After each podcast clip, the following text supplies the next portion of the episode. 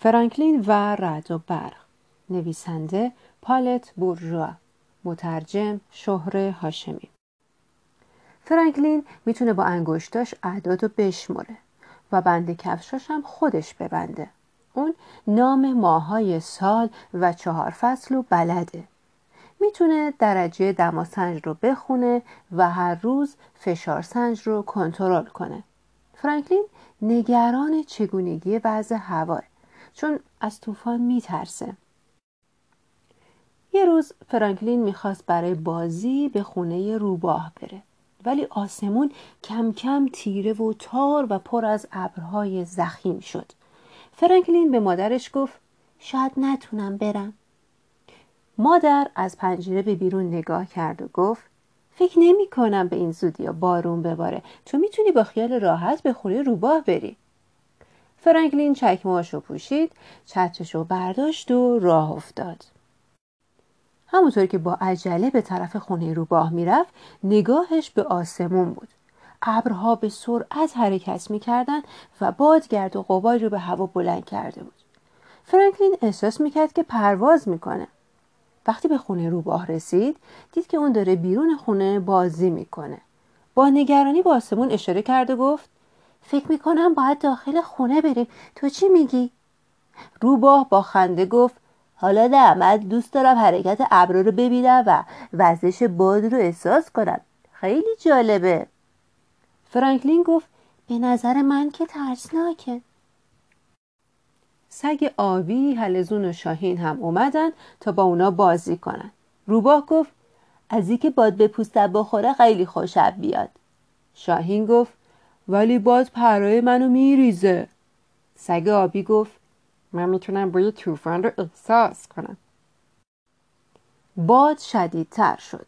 شاهین بلند شد و چرخید و گفت وای!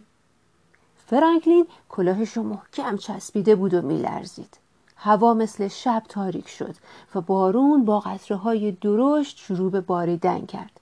فرانکلین فریاد زد باید داخل خونه بریم. روباه گفت نه دنبال و بیا.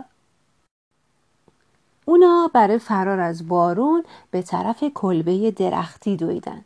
مادر روباه از خانه بیرون اومد و گفت روباه دیگه وقتشه که همه بیاین خونه. روباه بلند گفت باشه با به کلبه درختی بریم مادر برای بار دوم بیرون اومد و گفت مگه نمی‌دونی تو هوای طوفانی نباید نزدیک درخت بشی؟ سایقه به درختها می‌خوره آتیش می‌گیرم ممکنه صدمه ببینی. مادر روباه دست فرانکلین رو گرفت و همگی به طرف خونه راه افتادند به در خونه که رسیدن آسمون برق زد. فرانکلین فریاد زد سائقه! و شروع کرد به لرزیدن. بعد یه صدای ترسناکی اومد که فرانکلین دوباره ترسید و گفت اینم رده. دوستای فرانکلین بهش گفتن که لازم نیست ناراحت باشه چون اونجا توی خونه روباه در امانن. ولی فرانکلین از ترس داخل لاکش خزیده بود و خودشو پنهان کرده بود. مادر روباه برای اونا شربت آورد ولی فرانکلین از لاکش در نیامد دوستای فرانکلین ازش خواستن که بیاد بیرون و با هم شروع کنن به بازی. اما فرانکلین بیرون نیومد که نیومد. بعد اونقدر رد و برق زد که برق خونه قطع شد. مادر روبا گفت نگران نباشم و رفت چند چراغ و شم آورد و روشن کرد. از فرانکلین پرسید نمی‌خوای بیای بیرون؟ فرانکلین آهسته جواب داد نه متشکرم. شاهین گفت نه ترس تمام این صداها مال اینه که قولهای ابری اون بالا تبل می‌زنن. فرانکلین یواشکی سرک کشید و گفت راست میگی؟ هلزون خندید و گفت نه بابا اینطوری نیست که هر وقت قولهای ابری تو آسمون بولینگ بازی می‌کنن این صدا در میاد. فرانکلین از لاکش بیرون اومد و گفت ولی روشنای برق از چیه؟ شاهین گفت خیلی ساده است. قولهای ابری چراغاشون رو خاموش و روشن می‌کنن. روباه خندید و گفت فکر می‌کنم قولها از لوستر آویزو بیشتر تاب می‌خورن فرانکلین هم به خنده افتاد. سگ آبی گفت قولها خیلی مسخر است. آقای جورد میگه برق آسمون جرقه الکتریکی بزرگی که از آسمون به طرف زمین حرکت می‌کنه. این جرقه اونقدر حرارت داره که هوای اطرافش رو با صدای زیادی منفجر می‌کنه. پاپ! این صدای رعد و برقه فرانکلین گفت باور کردنی نیست. فرانکلین احساس بهتری داشت. حتی با روشن خاموش کردن چراغ قوه سر به سر دوستاش میذاشت. به زودی رد و برق هم تموم شد و بارون ایستاد. برق هم اومد.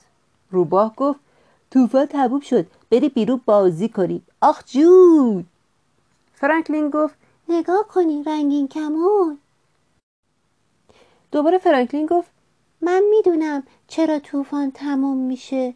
قولهای ابری شنیدن که یه جام طلا در انتهای هر رنگین کمون وجود داره و حالا رفتن که اونو پیدا کنن. بله بچه های عزیزم. قصه فرانکلین و نگرانی و ترسش از تغییر هوا و روبرو شدن با طوفان به سر رسید. اما به نظر شما اون بالا بین ابرا چه اتفاقی میفته که هم نور به چشم ما می‌خوره هم این همه سر و صدا ازشون میشنویم؟ واقعا چه اتفاقی میفته؟